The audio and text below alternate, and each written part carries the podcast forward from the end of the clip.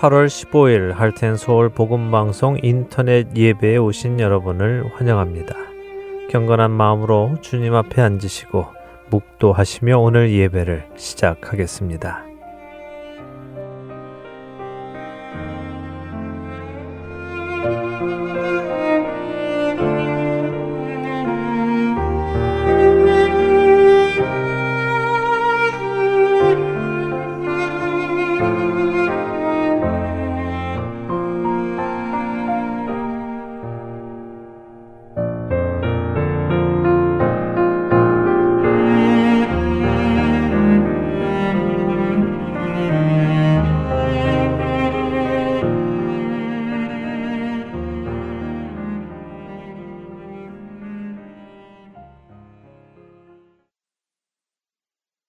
찬송 부르겠습니다. 새 찬송가 14장, 새 찬송가 14장, 통일 찬송가는 30장, 통일 찬송가 30장, 주 우리 하나님 함께 찬송하겠습니다.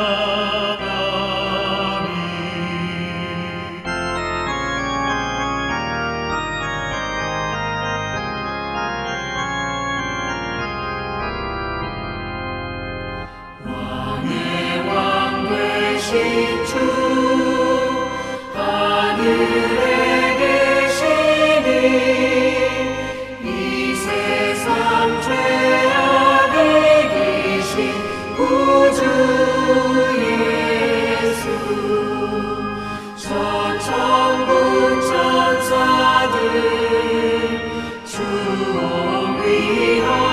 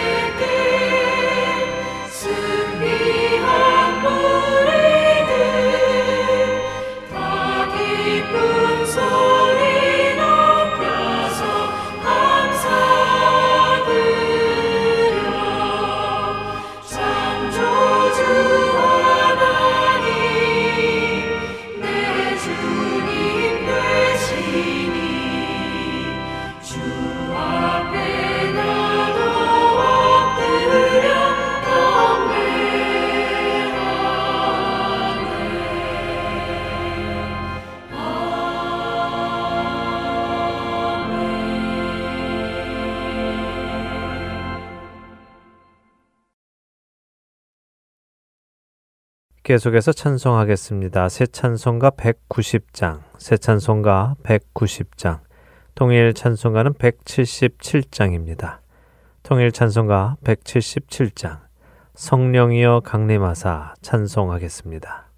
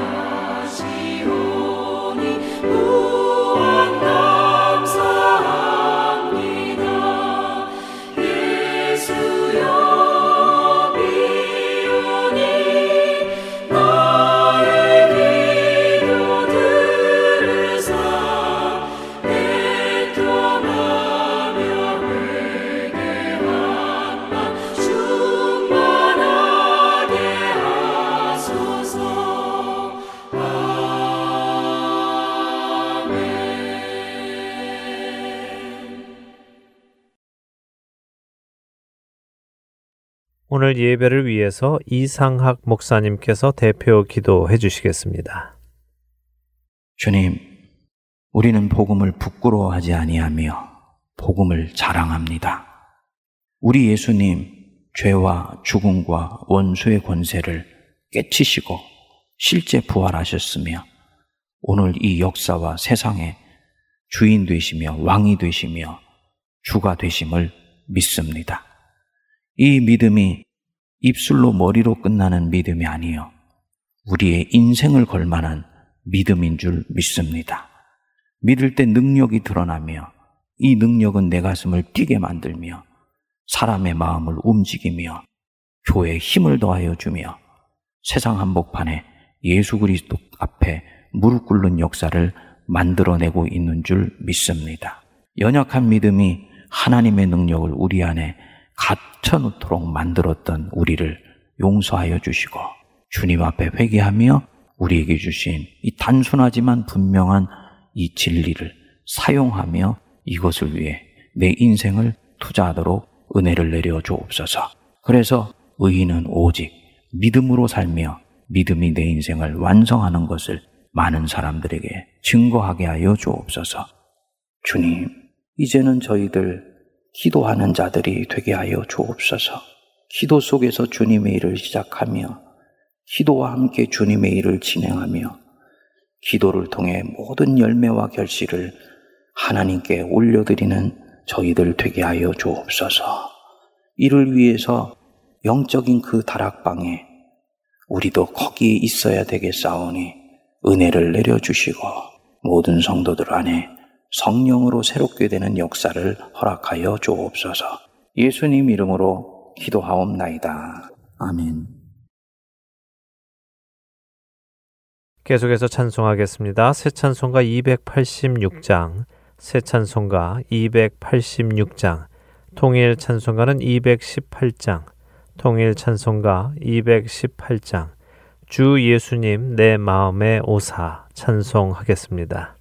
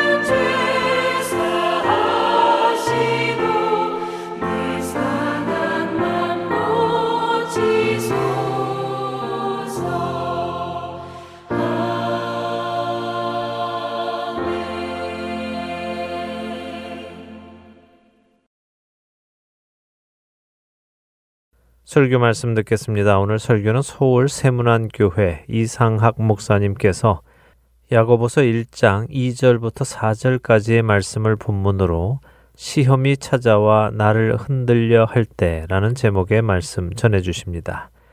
야고보서 1장 2절부터 4절까지 말씀 먼저 함께 읽겠습니다. 야고보서 1장 2절부터 4절입니다. 다 찾으셨으면 함께 읽겠습니다. 내 형제들아 너희가 여러 가지 시험을 당하거든 온전히 기쁘게 여기라. 이는 너희 믿음의 시련이 인내를 만들어내는 줄 너희가 알미라.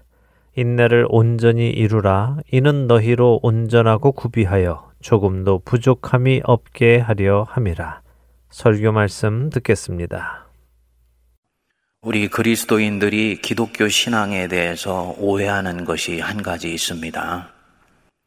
하나님 말씀을 신실하게 잘 청종해서 듣고 지키면 하나님께서 그 사람의 삶에 복을 내려주시고 그 말씀을 어기며 신앙이 곁길로 가게 되면 하나님께서 견책하셔서 그 삶을 어렵게 시험에 빠지게 만든다. 이렇게 생각하는 것입니다. 물론 이 말이 전혀 틀린 것은 아닙니다만 또 이 말이 우리 성도가 살면서 경험하는 신앙의 실제, 현실에 부합되는 것도 아닙니다. 보다 실제적으로 말하면 그리스도인으로 내가 살기 시작하는 순간부터 그 사람은 하나님의 은혜도 풍성하게 받지만 동시에 생애 크고 작은 시험도 이제 겪기 시작하게 됩니다. 마치 서 있던 사람이 걷기 시작하면은 바람이 내 귓가를 때리고 지나가는 것과 마찬가지입니다. 그렇게 걷던 사람이 이제 뛰기 시작하면 그 속도만큼 바람이 더 거세게 불어와서 내 안면을 스치고 지나가는 것입니다. 그리스도인으로서 사는 것이 바로 이와 같습니다. 그리스도인으로 살기 전에는 시험이 없습니다. 물론 사람으로 살기 때문에 희로애락을 경험하고 일상에 겪는 여러 가지 어려움은 있습니다만 우리는 그런 것을 일컬어서 여기 이 성경에서 얘기하는 시험이라고 말하지 않습니다.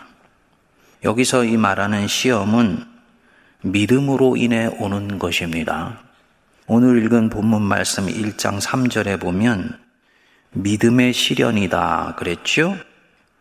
나의 믿음을 시험하는 시련이라는 뜻도 있고요. 또 믿음의 길을 걷기 때문에 오는 시련을 뜻하기도 합니다. 어떤 그리스도인이 철없이 신앙생활 하던 때를 지나서 아, 내가 이제는 하나님을 진지하게 바라보고 싶고 그 예수님을 진지하게 믿고 싶다. 라고 생각하는 순간부터 또 하나님께 영광이 되는 삶을 추구하면 추구할수록 그가 내딛는 걸음이 하나님의 나라를 위해 의미 있고 중요하면 중요할수록 그가 인생 속에서 당하는 시험도 점점 강해지게 됩니다. 이것이 신앙의 현실입니다. 지금 성도님들 중에 시련을 겪고 계신 분이 계신가요? 살아있다는 증거입니다. 하나님을 향하여 그가 살아가고 있다는 반증입니다. 이 시험은 다양합니다. 실제적인 박해일 수도 있고, 예상치 못한 유혹이 찾아올 수도 있고, 주님을 믿는 중간에 사랑하는 사람과 사별하는 아픔을 겪는 것도 시험이죠. 다른 사람이나 형제 그리스도인으로부터 공격을 받을 수도 있습니다. 가정의 불화나 재정적인 어려움이 찾아올 수도 있지요. 지금 이 코로나 때문에 온 세계가 몸살을 앓고 있는 바로 이 상황도 세계에 있는 기독교 공동체 전체가 시험적 상황에 들어가 있다라고 볼 수가 있습니다. 질문이 일어나지요.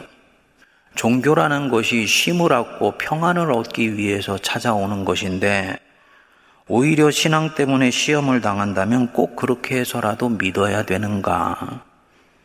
실제로 제가 목회를 하면서 불교에 있다가 기독교를 믿고 나서 개종을 하셨는데 예수를 믿고 나서 오히려 시험이 더 커졌다고 그러면서 다시 원위치로 돌아가는 사람을 보았습니다. 저는 그렇게 하는 분들에게 역으로 물어보고 싶어요. 한동안 맞바람이 몰아친다고 달리기를 멈출까요? 시험이 없고 그저 평탄한 삶을 살기 위해서 영생을 포기해야 되겠습니까? 그렇게 해서 시험이 싫다고 대충대충 예수 믿는 그 삶이 정말로 행복할 수가 있겠습니까?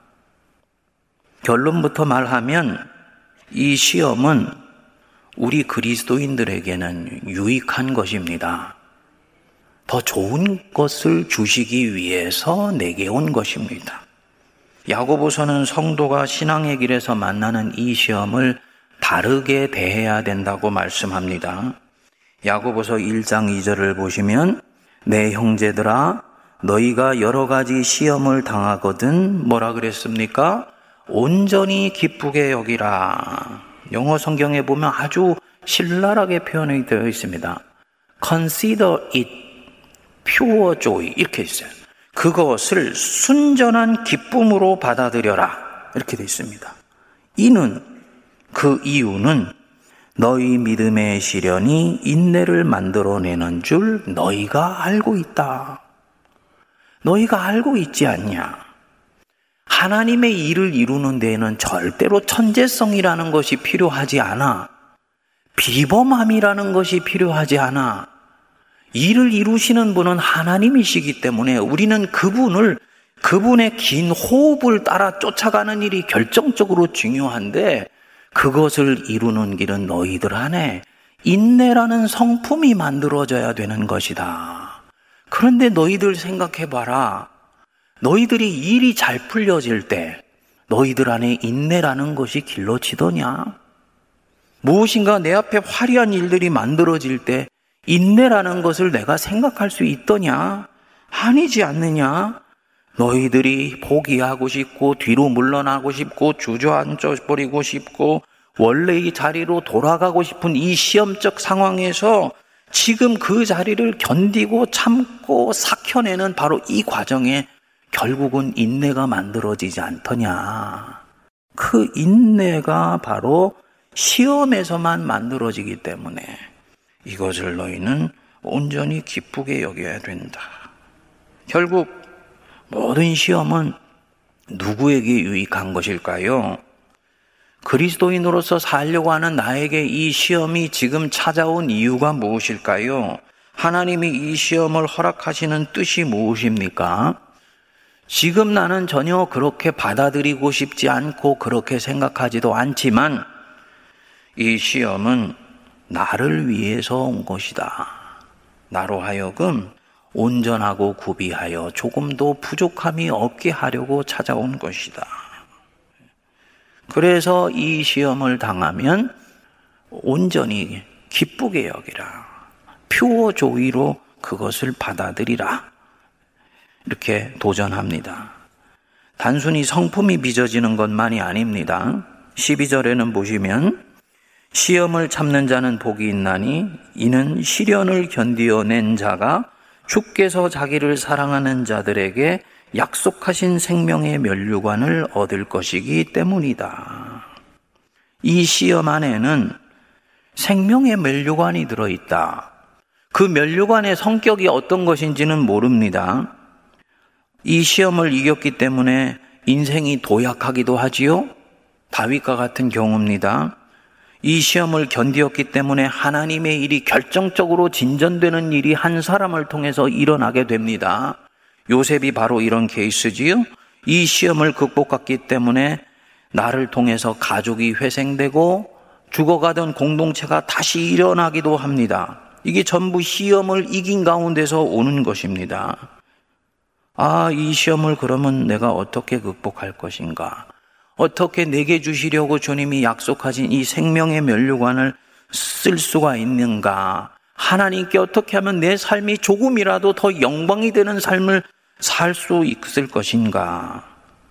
첫 번째로는 시험이 다가왔을수록 하나님이 선하신 분이시고 능력이 많으신 분이라는 것을 철저하게 믿어야 됩니다. 아, 이거 당연한 것 아닌가?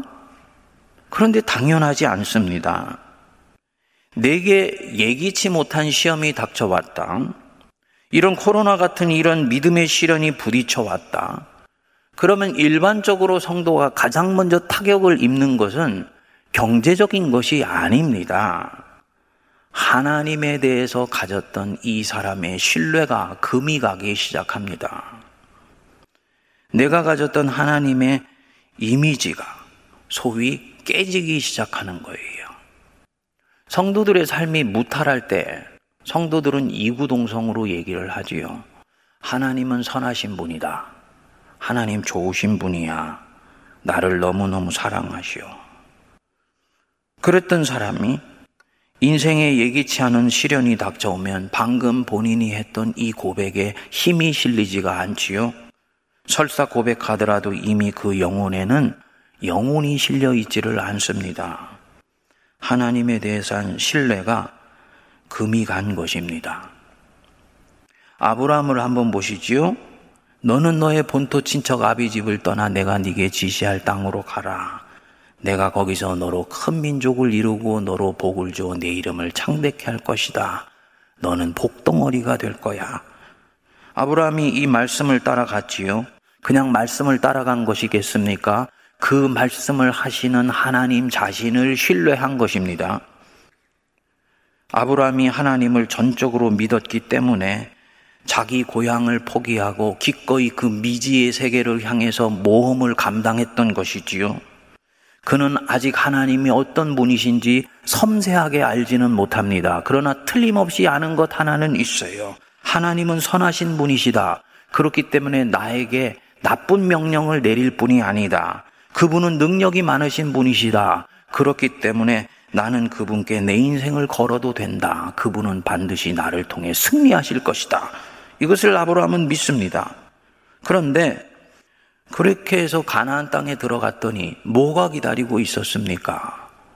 사람들이 사방에 프랭카드 붙여놓고 아브라함을 환영하고 있었던 것이 아니죠? 들어가자마자 그 땅에 기근이 찾아왔습니다. 전형적인 시험이에요. 이 시험을 헬라어로는 페이라스토스라 그러는데 원래 의미가 톡톡 두드려 보다, 조사하다 이런 뜻입니다. 우리가 도자기를 굽고 난 뒤에 나무망치로 도자기가 잘 익어졌는지를 톡톡 두드려 보지 않습니까? 전형적으로 이 페이라스토스가 그런 뜻입니다.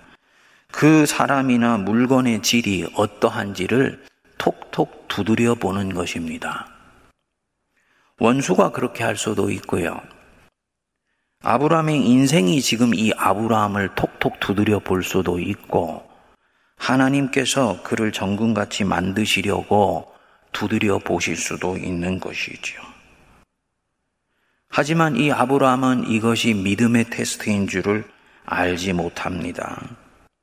결국은 아무 생각도 없이 기근을 피해서 애굽으로 내려갑니다. 하나님은요, 12장 이 대목에 보면 온데간데 없으십니다. 애굽에 들어가 보니 가나안보다 인구 밀도는 높지요. 거기 있는 사람들이 다 두렵게 느껴졌습니다. 아내에게 말합니다. 내가 보니 그대가 너무 아름다워서 혹시 사람들이 내가 당신의 남편인 것을 알고 나를 죽일까 두렵소. 앞으로는 사람들이 있는 데서 절대로 남편이라고 하지 말고 오빠라고 하세요. 아브라함 오빠 이렇게 부르세요. 전에는 이 대목을 제가 대수롭지 않게 보았는데 이번에 묵상하면서 좀 이상하더라고요. 가나안 땅에서도 분명히 이 아브라함의 아내를 탐하는 유력한 자들은 있었을 것입니다. 그런데 왜 가나안에서는 이 얘기가 나오지를 않았을까? 왜 애굽에 내려갔을 때 이 말이 나왔을까? 뭐가 달라진 것일까요? 기근이라는 시련이 찾아오고 난 뒤에 아브라함의 마음 안에 변화가 일어난 것입니다. 안 좋은 변화. 아브라함이 자기 살던 땅을 떠날 때와 달리 이 기근이 찾아오고 난 뒤에 하나님을 신뢰하는 마음에 금이 가 버린 것입니다.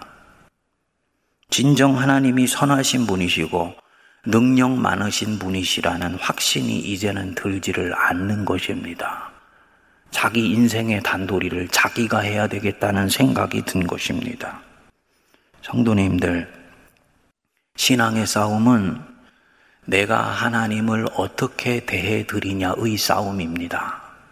시험이 오면 그 사람 안에서 하나님이 지극히 작아져 버리거나 아예 하나님을 찾아보기가 힘들 정도가 된다? 그는 백전백패입니다. 생명의 면류관을 쓰지를 못합니다. 시험의 때가 올수록 오히려 더욱더 보이지 아니하는 이 하나님을 의지로 견고하게 붙들어야 됩니다. 그 하나님이 절대 선하시고 절대로 능력 많은 분이라는 것을 오히려 이때일수록 의지를 발동하여서 믿어야 돼요. 이 하나님을 붙들어야 되는 중요한 이유가 더 있습니다. 이 시험의 때에는 영적으로 분별할 일들이 이제부터 쌓였습니다. 마치 동굴 속에 내 인생이 던져진 것과 같습니다.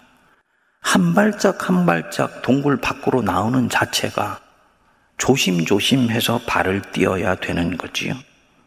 그래서 한발한 발을 분별해서 인도함을 받아야 돼요. 그런데 그때 분별하는데 강철 같은 확신이 절대 필요합니다. 하나님은 내 길을 반드시 이끌어 주신다는 확신. 그래서 설사 내가 잘못 분별한다 할지라도 하나님은 나를 이끄신다는 확신을 가져야 됩니다. 하나님은 이 아브라함이 실수할 수 있다는 것을 아세요. 그래서 이 애굽의 걸음을 자기 아들 이삭 때처럼 가로막지 않고 가도록 놔두십니다. 허용하신 거예요. 설사 우리가 실수할 수 있다 할지라도 인간인 나는 잘못 헤어려서 엉뚱한 길로 떨어지지만 하나님은 내 뒤를 따라오셔서 뒷감당해 주시고 서서히 이루시려던 원래의 인생의 걸음들을 회복해 가시게 하십니다. 이걸 믿어야 시험 가운데서 길을 찾을 때 내적인 자유함이 찾아옵니다.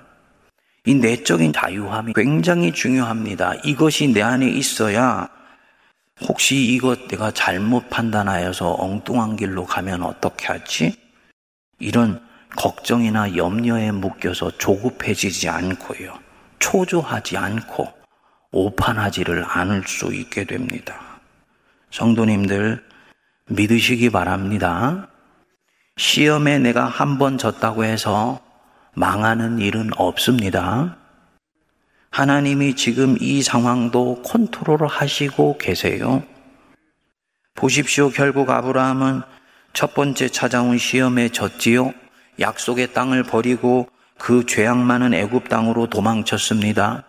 아내는 바로한테 빼앗겼습니다. 완전히 가문이 멸망할 뻔했습니다. 그런데 이 아브라함이 어떻게 되었습니까? 하나님이 전부 뒷감당해 주셨지요. 사례가 들어간 그 궁으로 같이 들어가셔서 바로와 그 집에 재앙을 내리시고 사례를 아브라함의 품으로 다시 돌려보내줬죠. 그리고 사례를 보내는 대신에 주었던 보상금, 소, 양, 노비, 이것 다 아브라함의 품에 안긴 가운데 원래 있던 약속의 땅으로 돌아오게 하십니다.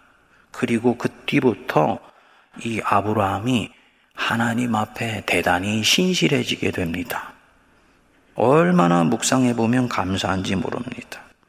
아브라함은 시험에 잘못 대처해서 실패하는 길로 접어드는 것 같았는데 하나님은 한 번 택한 자녀에게 끝까지 신실하셔서 다시 선한 길로 이끌어 주신다. 성도님들, 주님의 은혜는 내 실수보다 훨씬 크다는 것 믿으시기 바랍니다. 둘째로, 이때야말로 기도할 때입니다. 시험의 때에는 다양한 의심이 찾아오게 되지요. 환경에 대해서 속상한 마음도 있고, 교회에 대해서도 마음이 불편하고, 교회의 지도자들에 대해서도 온갖 의심이 찾아올 수 있습니다. 자기 자신에게도 의심이 찾아옵니다. 하나님에 대해서 의심하는 것은 말할 것도 없습니다. 그래서 시험이에요. 하나님은 점점 작아지거나 보이지 않고 자고 일어나면 불안과 염려는 더 커져 있습니다. 혹시 일이 잘못되면 어쩌는가? 이 불안들이 점점 커지는 것입니다. 그런데 이때는 이것을 이기는 다른 방법이 없습니다. 말씀을 붙잡고 기도해야 됩니다. 아브라함을 보면 기근이 찾아왔을 때부터 하나님은 이 아브라함의 시험적 국면에서 전혀 나타나시지를 않습니다. 아브라함이 하나님을 찾지 않았다는 뜻입니다. 아직 믿음이 초짜였다는 얘기죠. 주님 앞에 어떻게 해야 되는지, 여기 머물러 있어야 되는지, 당분간 피해야 되는지 묻지 않았습니다. 그냥 자기의 직관과 경험을 쫓아가 버린 거예요. 이 시험을 돌파하려고 하나님께 기도하지 않았다는 뜻이지요. 하나님이 인도하심이 아니면 운명에 잡아먹힐 뻔 했습니다. 야고보서 1장 5절에 보면 너희 중에 누구든지 지혜가 부족하거든 이렇게 나오는데 맥락상으로 봤을 때는 시험적 상황에서 기도해야 되는 맥락으로 읽을 수가 있습니다. 너희 중에 누구든지 이 시험을 이길 지혜가 부족하거든 모든 사람에게 후히 주시고 꾸짖지 아니하시는 하나님께 구하라. 그리하면 주시리라. 그리고 그 뒤에 기도하는 마음을 말씀합니다. 오직 믿음으로 구하고 조금도 의심하지 말라. 성도님들, 이러한 때야말로 더 많이 기도하셔야지 됩니다. 이때는 시간을 정해놓고 정기적으로 평소보다도 더 많은 시간을 기도에 할애해야 됩니다. 여건이 허락된다면 기도원이나 retreat 센터 같은 곳을 올라가셔서 집중적으로 이 시험적 상황을 이길 수 있는 힘을 공급받고 주님의 음성을 듣는 것도 좋은 일이에요. 시험의 때에는 기도하기 싫은 마음이 찾아옵니다. 솔직히 하나님을 내가 신뢰할 수가 없기 때문입니다. 내가 무엇인가를 돌파해 나가야 될 것처럼 보이기 때문이죠. 그런데 바로 그렇기 때문에 이 상황이야말로 더 기도해야 되는 때예요. 서울에 어느 교회 원로 목사님이 한 분 계십니다. 교회 이름만 얘기해도 다 아는 교회 목사님이세요.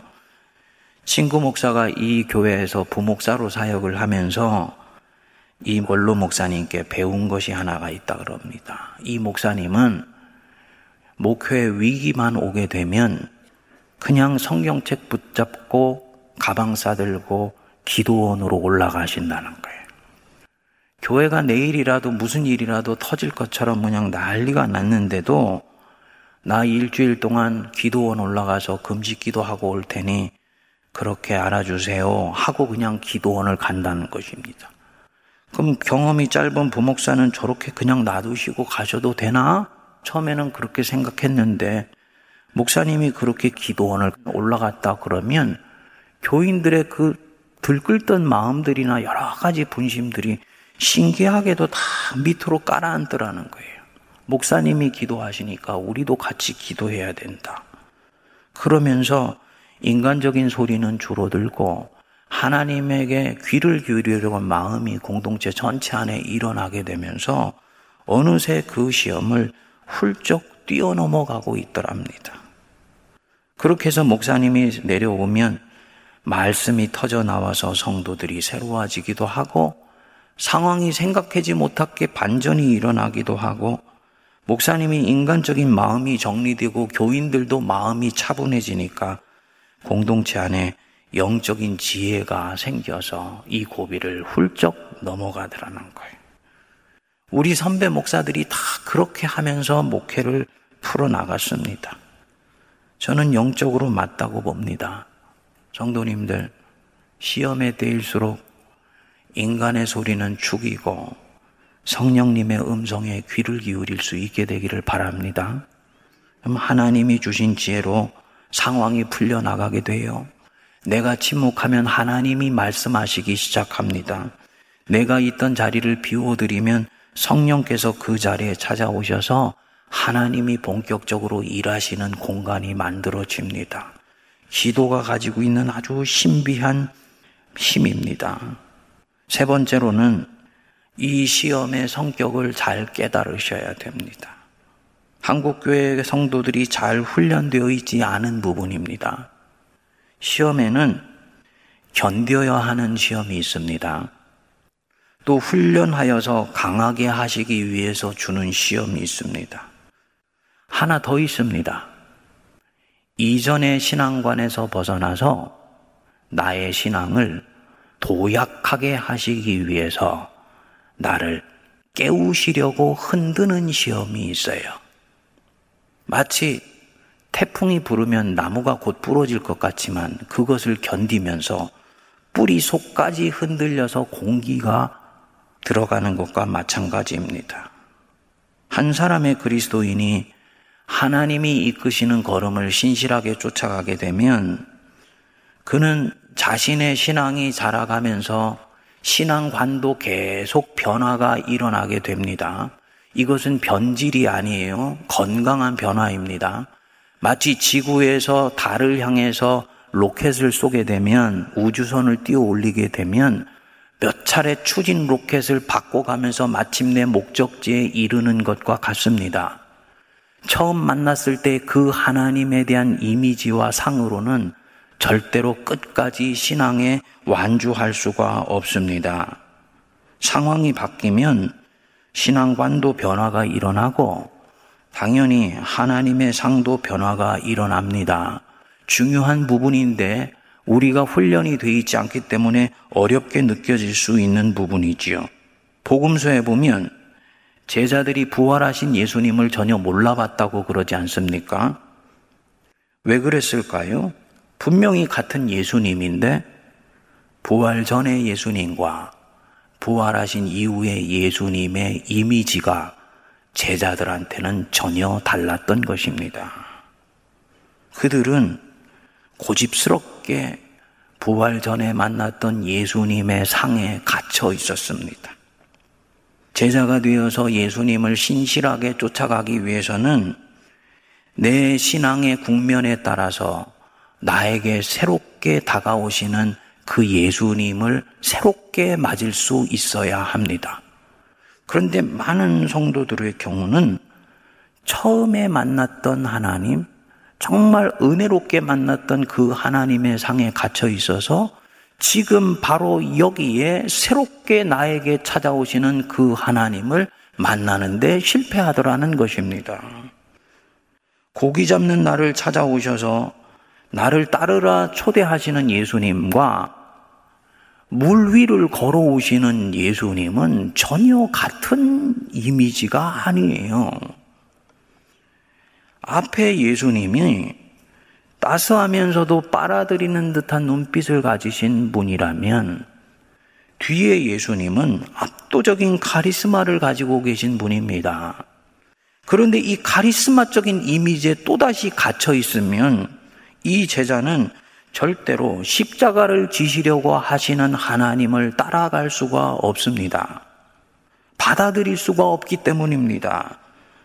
그가 지금 가진 것이 무엇입니까? 이 제자가 지금 가지고 있는 것이 무엇인가요? 나는 그런 예수님을 받아들일 수 없습니다. 하는 순간 무엇을 이 사람은 가지고 있는 것입니까? 믿음이 아니고 하나님에 대해서 본인이 가지고 있는 상, 이미지를 내가 움켜쥐고 있는 것이죠. 그것은 신념이지 믿음이 아닙니다. 그 사람은 골고다의 예수님이 선 순간 심하게 흔들릴 것입니다. 베드로가 시험에 드는 것과 아주 유사합니다. 신념을 믿음으로 착각했기 때문입니다. 동시에 십자가에 무력하게 죽으신 예수님의 상에 갇혀 있으면 절대로 부활하신 예수님을 있는 그대로 받아들일 수가 없게 되는 거예요.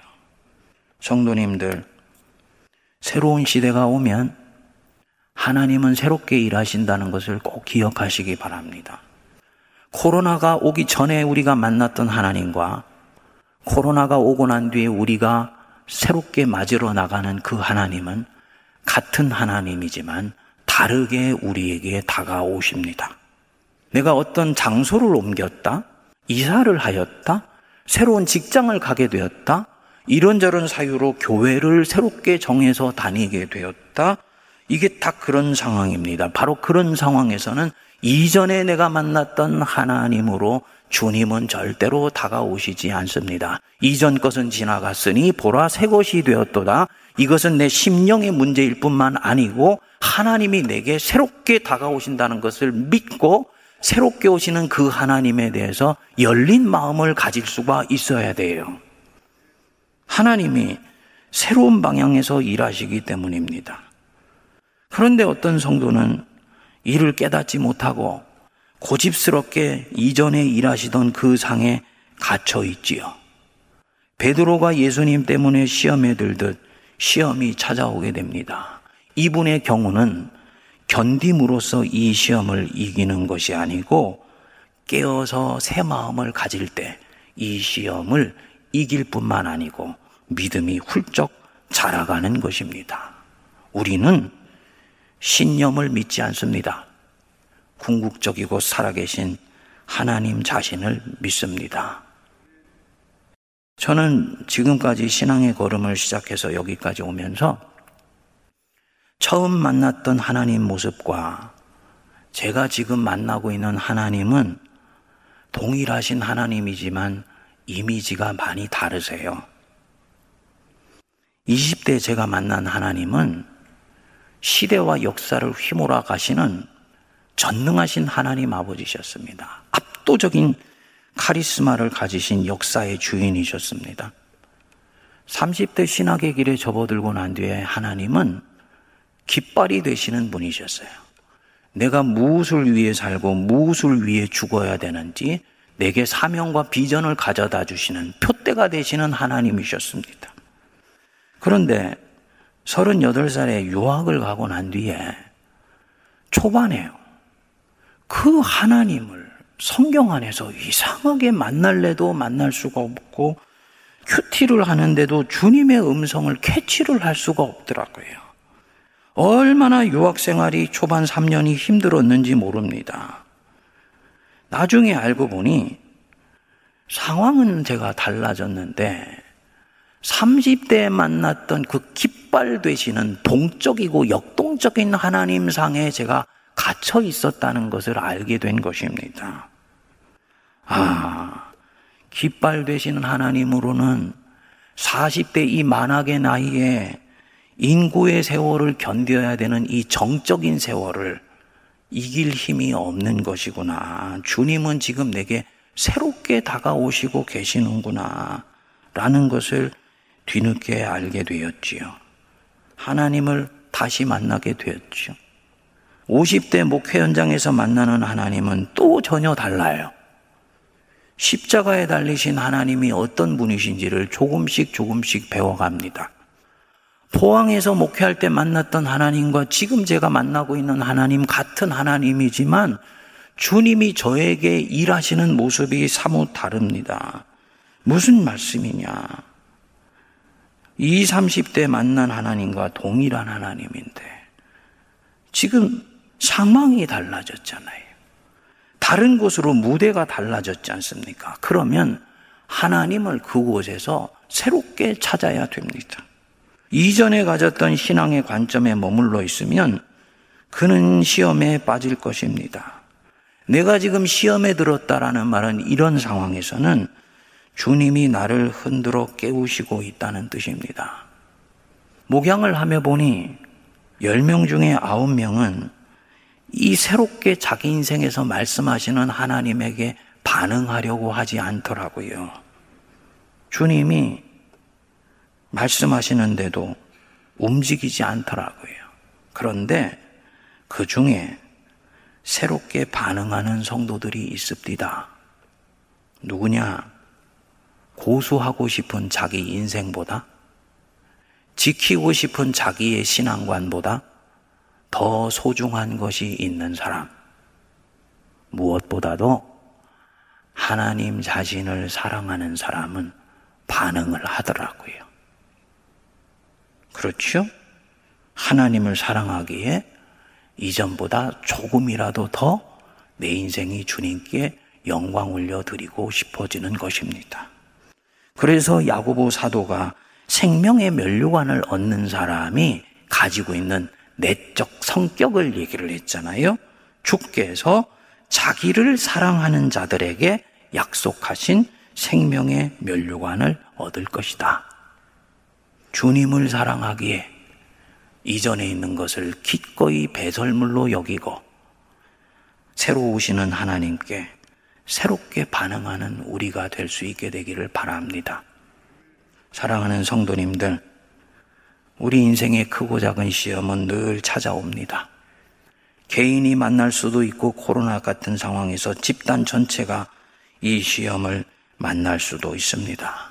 그러나 하나님이 이 상황을 컨트롤 하시고 계시다는 것을 강철같이 믿으시기 바랍니다. 고린도전서 10장 13절은 말씀합니다. 사람이 감당할 시험 밖에는 너희에게 당한 것이 없나니 오직 하나님은 믿부사 너희가 감당치 못할 시험을 허락지 아니하시고 시험 당할 즈음에 또한 피할 길을 내사 너희로 능히 감당하게 하시느니라.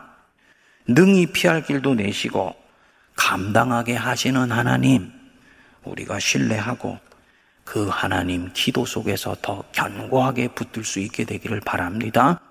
그리고 이 시험을 마침내 이겨서 생명의 면류관을 쓰며 우리에게 이 선한 것 주신 하나님 오히려 찬양하는 우리 모두가 되기를 바랍니다. 다 함께 자리에 일어나셔서 새 찬송가 342장, 새 찬송가 342장, 통일 찬송가는 395장, 통일 찬송가 395장, 너 시험을 당해 부르신 후에 이상학 목사님의 축도로 오늘 예배 마치도록 하겠습니다.